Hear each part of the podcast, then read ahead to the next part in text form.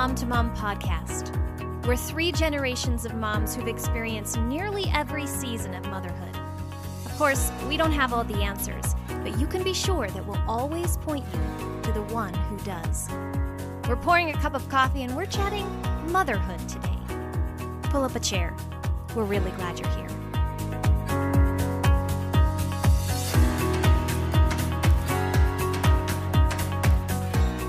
Wow, life has changed drastically in the 30 odd years since I had a child at home.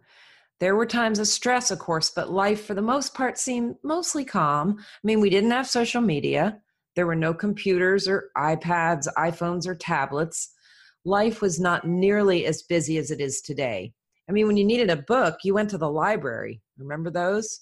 If you took a trip, you had to have a map or an atlas to figure out where you were going. You couldn't order anything from Amazon because, well, it didn't exist.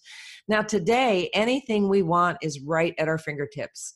And though life might be more convenient, it isn't necessarily easier. In fact, it's busier than ever. So, today, we're going to chat about the overwhelm of motherhood between the three of us, we have 16 children, so I'm certain we've all experienced it to some degree in our mothering journeys. But one scary fact I just came across is this stress can actually alter a child's DNA and it shrinks our brain capacity. That's terrifying to me. So let's talk for a minute about mom overwhelm and how we can combat it. One thing I can guarantee you you're not alone. I'm joined today by Jamie Erickson and September McCarthy, and we're going to talk about this subject because it's one that we all deal with. So, first, let me ask you, September, how do you keep it all together when you feel like you're falling apart? Do you just embrace the craziness and let it be a new normal, or do you have some other solution for us? First, I just want to say I think we all need to take a deep breath in and let it out and maybe laugh a little because this whole topic of being overwhelmed is just overwhelming. And I think, Kate, to answer your question, that holding it all together, I think it's a myth. I, I don't hold it all together. There is never a day where I feel like I just held it all together. So, but I do embrace the craziness. And sometimes that is the only way to get through those moments. But I do believe that um, as far as survival and learning a steady rhythm of not being overwhelmed would look like creating a plan and thriving in every season that's different because every season of motherhood every day basically is not going to look the same. So i'd say run with a plan but be flexible. You know some days i wake up and i have a plan set before me and if that plan takes a detour i could easily be overwhelmed. So i've had to teach myself that it's not a one size fits every situation in this motherhood thing. But um, if we can just all kind of grasp onto that that it's not a one size fits every season or every situation i think that that's a great place to start. That's great advice september. What about you jamie well, I agree with September. Keeping it all together um, isn't even possible for any of us. Well, I just wanted to share a couple of things, some tangible things that have helped me over the years because I have struggled with overwhelm and anxiety. And so I have put a couple of benchmarks in place to help me whenever I start to feel those inklings of feeling like I cannot maintain this same momentum. Something has to give. So I just want to share first of all, I'm a big advocate for writing out scripture. I have three by five cards kind of hidden all over my house for my eyes only. I've looked up verses and I'll share a few of those in the show notes if you're interested. But I'm thinking of like Philippians 4, 6 through 7, First Peter 5, verse 7. I write them out and I place them in key places around my house on the mirror when I'm getting dressed in the morning, in my sock drawer when I go to grab a pair of socks, so that I'm placing God's word, his peaceful words of truth, always before me. And that does have this heavenly way of calming that inner turmoil that I have when I start to get overwhelmed. I think a lot of my overwhelm happens when I'm trying to crowbar a new responsibility into an already full day. I can look back through my life and the seasons of my motherhood and and see where even even the first day I brought my first baby home, I kind of just expected that I would be able to fit this brand new responsibility into the rest of my full day. But you can't. You can't crowbar something that large into a full space. And that's not an admission and failure. That's just the simple laws of physics. So I had to say, in order to add this new thing to my life, I have to assess the rest of my life and be willing to do one of two things say to myself, you know what? I have to jettison this one part of my day because I can't have this new responsibility and all these other things. Or I have to say, you know what? I might not be able to do all of these things with the same caliber of excellence as I could yesterday. Maybe I have to be okay with good enough. The other thing I would say is I would encourage everybody to really relentlessly protect Sabbath rest. And whether that looks like taking a whole day on Sunday, you know, everybody's Sabbath rest is going to look different. But remember, the Sabbath was made for man, not man for the Sabbath. And when I get so busy spinning all my wheels that I never take time to sit in quiet, worshipful rest, I never get to catch a breath and I never get that that um, rest that my body and my mind and my spirit crave. So it might seem like an oxymoron to rest when you feel so busy, but that is God designed. And when I take out time in my week, and usually for me, it happens to be on Sunday where I worship God and I also just sit and rest. If I forget to do that in the week, I really feel it the rest of the week. Great advice, Jamie. You know, I didn't deal with overwhelm too much because I raised my daughter in a simpler time. But I would say, with, you know, looking back with the perspective of, of the years, do all you can now to enjoy the journey especially if your kids are little it's it's overwhelming and it's crazy and there's chaos but it's such a short season it doesn't feel like it when you're in the middle of it it feels like it's going to this is what my life is always going to be but just know that this season won't last forever. The laundry pile will shrink. All those toys are one day going to get sold at your garage sale, and those babies are going to grow up. So do what you can to just enjoy this season. So let me ask you, you gals, this: um, Do you think moms get overwhelmed today because we're just trying to cram too many activities into our lives and our children's lives? And if so, how do we go about changing that? I think activities are a definite problem, but I really don't think that they're the only source of being overwhelmed. I think sometimes the best place to start is to weed out the activities that are outside the home, you know, begin there and sift through what's necessary. The the way that we do this in our home and you know we have a big family so whether you had one or 10 like myself i think this is a key integral part to cutting down on the activities that are adding to your stress or your feeling of being overwhelmed.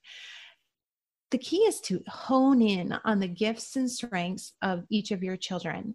If you have activities that are not um, filling or pursuing or helping them in those areas and they're just to give them something to do, those are the things that might have to go first. Those activities might be the very things that you don't really need in your schedule right now. And if you have more than one child, then you're doing that times two, times three, times four. And that's all of those activities multiplied. Your children do not need everything, they need the support and the encouragement and the activities that are going to grow them to be what God wants them to be. So I think it's key to hone in on their strengths to figure out what they enjoy. And of course, our kids are going to enjoy everything, but to really pick and choose, maybe just be picky. Oftentimes, I think, and this is a big thing, and I feel like this may step on some toes. I know it stepped on mine when I realized that this was happening in my own life, but I think we mislabel the overwhelm of running our kids to all the things when perhaps well, this is hard to say, perhaps we are just keeping them busy to avoid the training and frustrating effort that goes into having them at home. Mm. That was big for me. I realized sometimes it's easier just to go and do and be out and and avoid the really the work and the groundwork and the foundation of teaching them to be content or teaching them how to do chores or teaching them how to be home. Um, it's like when they have a week off of school you know you kind of pulling your hair out. Those are the training opportunities for life. And so when our kids learn how to be content and not be running and that takes work then that pull from them is gone it's really only us looking for things to do outside the home to kind of avoid what is present before us. And that was huge for me. That cut down on a lot of my feelings of overwhelmed when I realized I just need to do the hard work in teaching my children what they need and what's good. And so when I stopped running here and there and started getting more creative at home and focusing on the things that I knew were important that I was avoiding, life became so less overwhelming. Mm, that's hard truth, but that's good truth, September. I really, that, that's a great way to think about it. What do you think, Jamie? Well, I have five kids, but I didn't know when I started having kids that I would have five kids. And now, on the back end of that, I can see where when you want to pour deeply into each one of your kids, you have to find the balance of finding their gifts and helping them to cultivate those gifts while also maintaining sanity yourself, but some family culture. Because if you're always playing taxi driver, taking this kid to that thing and this kid to that other thing, you are really splitting up your whole family as a unit. And siblings are not able to then pour into their other siblings. So I'm very glad that when I just had my one and then later two little, little ones, I made a house rule early on that my kids are not going to be involved in outside of the house things until they're at least five. Now, that's not a magic number. It was just a number I pulled out of my hat because at the time I thought my kids would go off to public school at five and that would be a good launching point for other things. But I did look ahead enough to know what I do for my first one, I want to also be able to do for my last one. I didn't realize the last one would be five. Um, but now I'm very grateful that I held firm to that because it would have really been fun to take my two or three year old little girl because she was so cute and sign her up for dance or ballet or gymnastics and see her in her little tutu or her little outfit. But you and I both know when you go to those gymnastics performances for preschoolers, most of the time you see a bunch of little ones standing on stage crying or fearful to be up there. They're so cute. But I think, I wonder if they'd rather be doing something else. And if so, then that gymnastics performance or that dance performance was more about mom and dad than it was about that little kid. And I know that that might be stepping on some toes. But for us, I just found that probably until they're five, they're not really going to have any real draw to any one activity other than just spending time with mom and dad. So that was a house rule that we set early on. We also added to that um, as we began to have more kids and you know there's only two of us and there's five of them so we're greatly outnumbered. So we we decided that it wouldn't just be starting at 5 it would be starting at 5 but also you could only participate in one activity per season. And that really helps them to hone in on the one activity they really value that's not to say that you have to stick with that activity from now until the end of time. Maybe you start soccer and you think, oh, I thought I was going to like this, but I really don't. Well, you stick it out through the end of the season, and then next season you can pick something else. And they can sample a lot of different things until they find that one thing that they're really gifted at or they really love. But then it limits our running from here to there um, to just a couple of things. The other thing I would add to that is we really try to focus on family group activities. So we we are involved in a couple of different ministries and a couple of different outside of the home things, but they're family oriented. So that way we're all doing the thing together. And that's a lot more efficient for our family, but it's also letting siblings pour into the lives of their siblings. I think that's great, Jamie. Um, I, I think we typically definitely try to do too much. But, you know, just to amplify what you girls said, there's a great word we forget to use, and it's a little word, and it's just the word no. It's okay to say no when the teacher asks you one more time to volunteer. It's okay to say no to one more activity that means you're driving during rush hour. I think it's okay to say no to anything that adds to your stress level. And I, I love the advice about just one activity especially if you have multiple kids it's going to get crazy trying to do all that driving everywhere. And and really as you're raising your kids and praying about their future and as god starts to show you things about where he's calling them and what their gifts and talents are that will i think that will narrow it down quite a bit as to what are the activities that child needs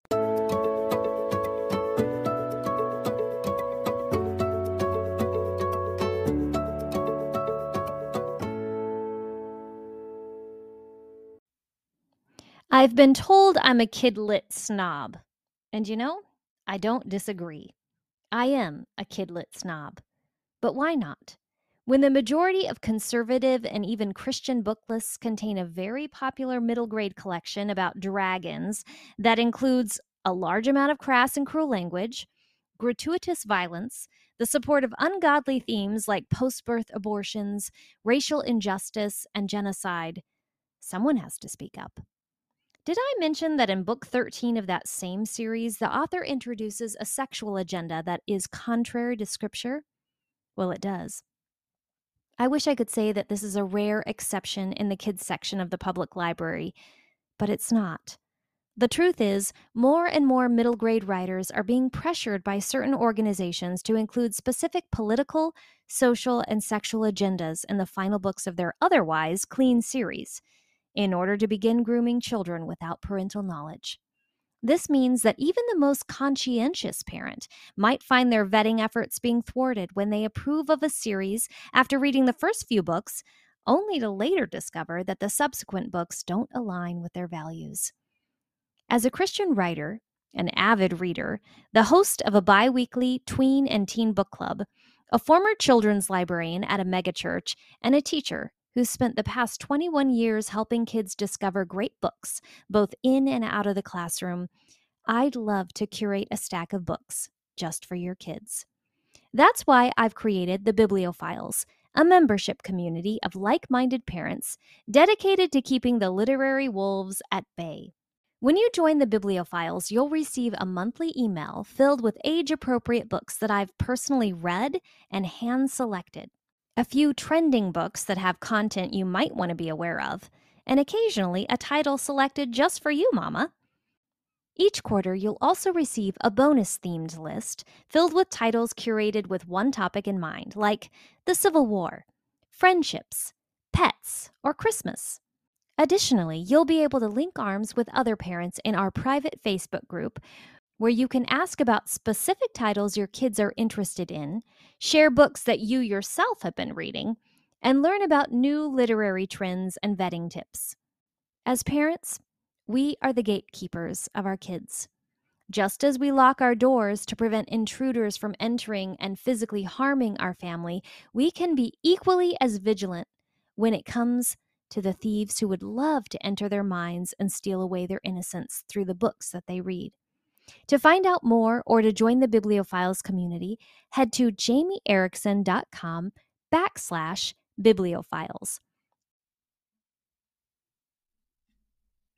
Most adults would never let a toddler play by a swimming pool unattended. And yet, every day, so many tweens and teens have unfettered access to smartphones. Why is that? If I were to guess, it's because as parents, we want to be able to get a hold of our kids and provide a way for them to get a hold of us. We see a smartphone as a way to keep them safe. Ironically, according to the most recent data from the National Library of Medicine, smartphones are actually doing the very opposite. Researchers have concluded that as culture continues to toss tweens and teens into the deep end of the internet with no life raft, the number of teens showing signs of depression has risen by 33%, and teen suicides by 31%. What if I told you there was a way to keep in contact with your kids while also keeping them safe from the harmful effects of the internet? Well, there is. It's called the Gabb phone. With a Gabb phone, your kids can call, text, and take pictures, but the devices aren't connected to the internet in any way. Now, with the new Gabb Plus, they can stream kid safe music, send images, and participate in group texts with additional options for parent enabled apps, too. And yet, still no internet access. That means that you can send your tween or teen out the door to after school jobs, sports practice, or youth group and rest a bit easier knowing you can get a hold of them and they can get a hold of you. You can keep them both physically and emotionally safe. To learn more or to snag a Gabb phone or watch for your tween or teen, head to gabb.com and use promo code MOM to MOM at checkout. That's G A B B.com, promo code M O M T O M O M at checkout. So, how is your stress level affecting your children? And what can you do to change it? You know, Kate, as we were just talking about saying no and choosing our priorities and setting the tone for our home, I kind of had a little moment there where I was thinking maybe of myself when I had 10 children at, at the house in one time. And I was thinking some things you just can't say no to. You know, you wake up and you have 10 kids, and just that is overwhelming. And so I wrote this in my book, and I have to remind myself of this all the time is that sometimes your best yes every day is just to wake up knowing that you are to love your children and your family well and that's all. And so sometimes we just have to cut everything off and say this is what i'm going to do today. This is overwhelming enough. And so if that's you listening today you know maybe it's not the activities maybe it's just your family that is overwhelming you or your circumstances then just make that your one thing to love your family well. Um, you know, I learned early on, and I'm still working on this so diligently, is that we do create and set the tone for our home. Um, you know, whether it's our stress or our excitement or our energy or maybe even our vision, we are, I say, like a culture um, and community creators in our home. It's our tone, it's our culture that usually sets the excitement or dynamic for our kids in a day. But I had to learn what my stress points were that were bringing my home into such a frenzy or in such conflict because it usually started with me or ended with me and and that's possible you know we can remember that whatever the chaos or whatever it's causing us to feel overwhelmed we have the ability and the power through Christ and his word and through some of these amazing ideas that we're hearing here today to kind of end the overwhelm. Um, but I don't know if we always realize what the root of the stress is because we're in the middle of it. We just see the symptoms.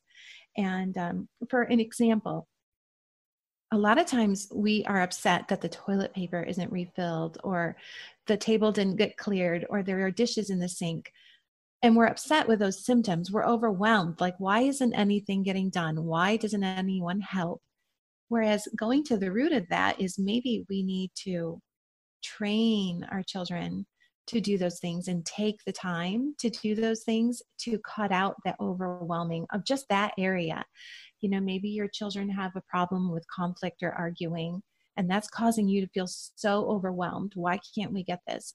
So take some time to identify the root and then maybe work on that. That really cuts out the stress because a lot of times our overwhelm comes from symptoms. Um, and I think often the time investment that we give to training ourselves and our family far outweigh the stress that we feel from avoiding it.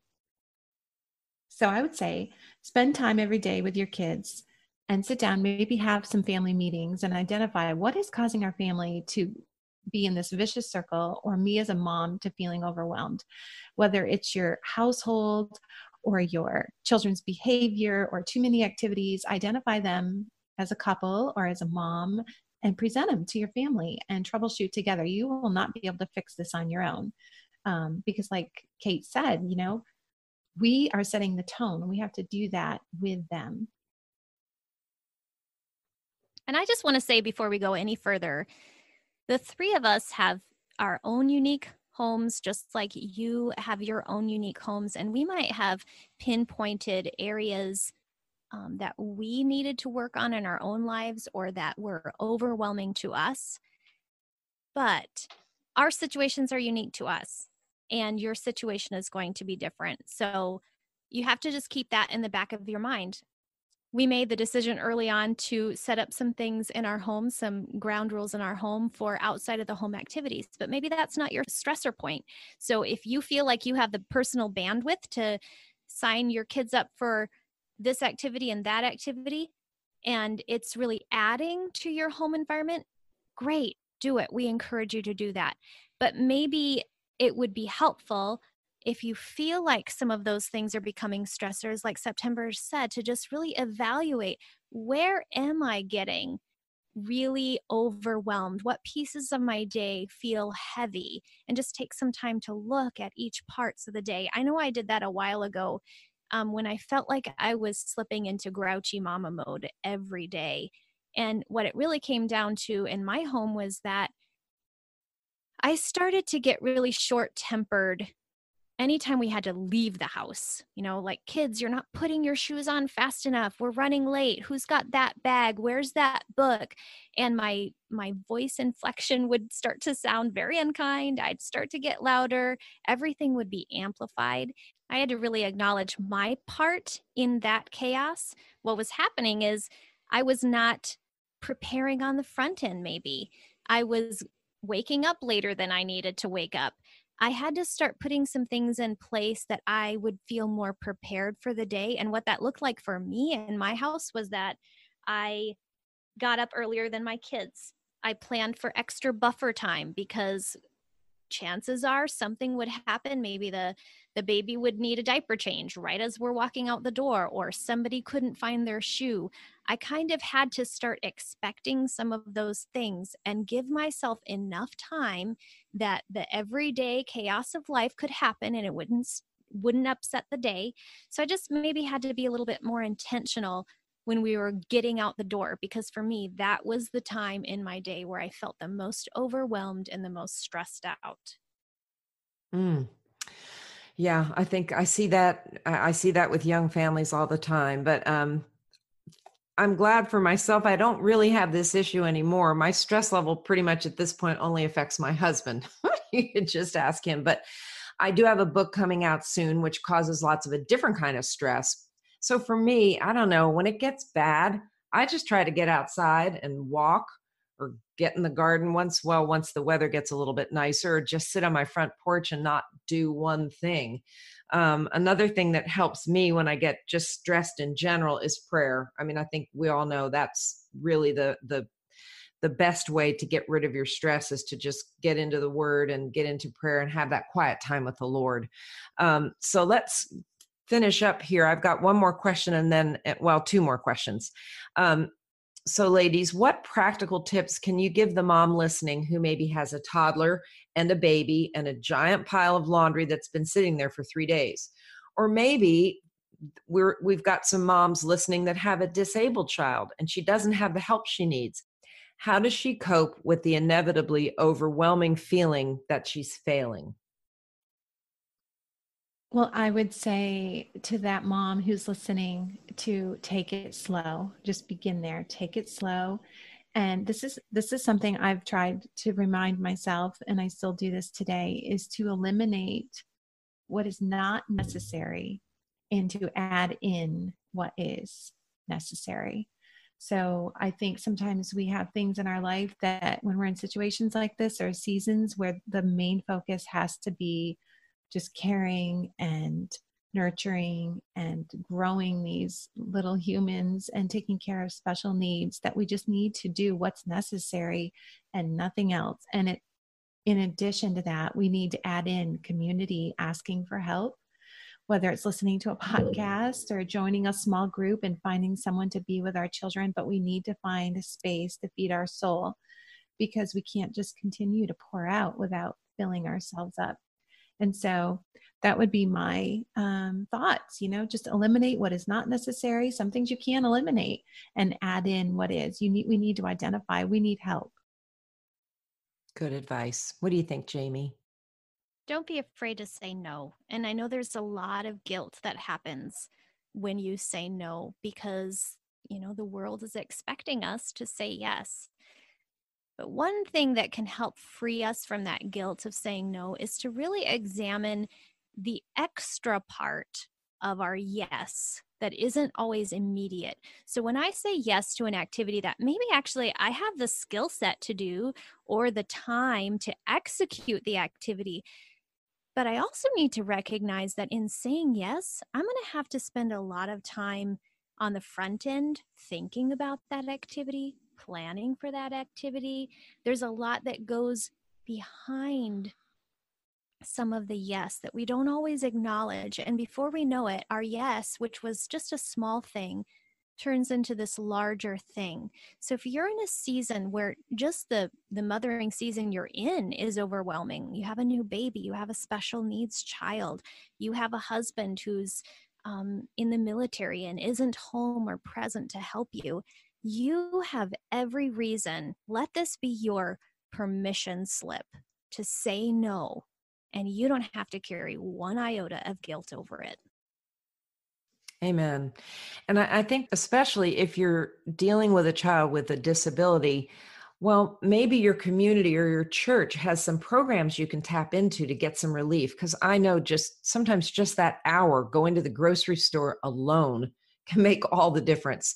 Maybe there's a friend that that together the two of you can kind of spell each other. One watch one kids for an afternoon so you can have some time and then switch it up. Sometimes we can do things like that. There might be a, a, a women's group at your church that can help out. Um, i know it feels like it will never end but it does and and it will and one day you will be watching your children graduate and you'll wonder where the time went. But i think sometimes it, we just need to stop and breathe you know and just take a pause so let's ask one last question and then we'll let you listeners go. Um, what one action can you take today to make your mothering more fun? Oh my goodness. Well, as I shared in the beginning of our intro episodes, I am not the most fun mom. So for me, the most fun thing I can do to help our family tone is to do the unexpected. If I do something that my kids are not expecting, it is a total hit. Like um, you know get down on the floor and play a game or something for me that's extreme. Um, and, but one thing my mom always did and i just love this is probably four times a year she would go to the store and get an assortment of candy bars which is a real treat even still in our home today. And she would put them in a brown paper bag and we would put our hand she'd close the top of the bag and we could put our hand down in there and feel around the bag and guess what the candy bars were and get to take one out. And I do that with my kids once in a while as tradition, but because it's like fun and it's kind of um, anticipating for them. And it's just something kind of unexpected. Like, how often do we really tell our kids, here, have a candy bar? So um, that's on my list for this week. And I think my kids are just going to think that's the greatest thing in the world. that sounds fun. What do you do, Jamie? I think the thing I need to focus on even this week is to stop being the sideline mom. It's really easy for me to send my kids outside to play in the snow or um, let them watch a movie together in order that I can get something done and check something off my list. But I want to be the mom who's out there playing in the snow with them or sitting down and watching the movie alongside them. Um, so maybe I need to stop being that sideline mom. That's good advice. I think for me now, now I'm more into the grandmothering phase, and I've got four little ones from we've got from one up to eight. So when things get stressed, when we have the kids and it gets stressful, we just have a dance party. It helps everybody to just get that energy out, or we go out. If it's a nice sunny day, we go outside, we take a walk. We just, I try to do something with them that will get them to be active. Um, but I love the idea about the candy bars. I know my grandkids would love that, so I got to try that with them. But um, but this is great. I, I loved uh, this. This was really good discussion today. And you know, we've all been there. We we know that the feeling of overwhelm, though common, is not really God's best for any of us and there might be things in your schedule god is nudging you to just walk away from like like the ladies were saying maybe he wants you to take a deliberate pause and just press into him Maybe you just need to say no to some things. But please understand there is no shame in being overwhelmed. It happens to all of us. And remember, too, that these days, they won't last forever. Don't be afraid to ask for help where you can. And don't forget, He has you right in the palms of His hands. Well, that is it for today, friends. And feel free to leave us a comment or a review on how you deal with the overwhelm of motherhood. We would love to hear your comments and your ideas. And feel free to subscribe to our podcast. Just go to momtomompodcast.com. And you can also get your free 30 day prayers for your children to download. It's a really neat set of prayer cards that you can download for free. And thank you so much for listening. And we pray you have a wonderful, peaceful, calm day.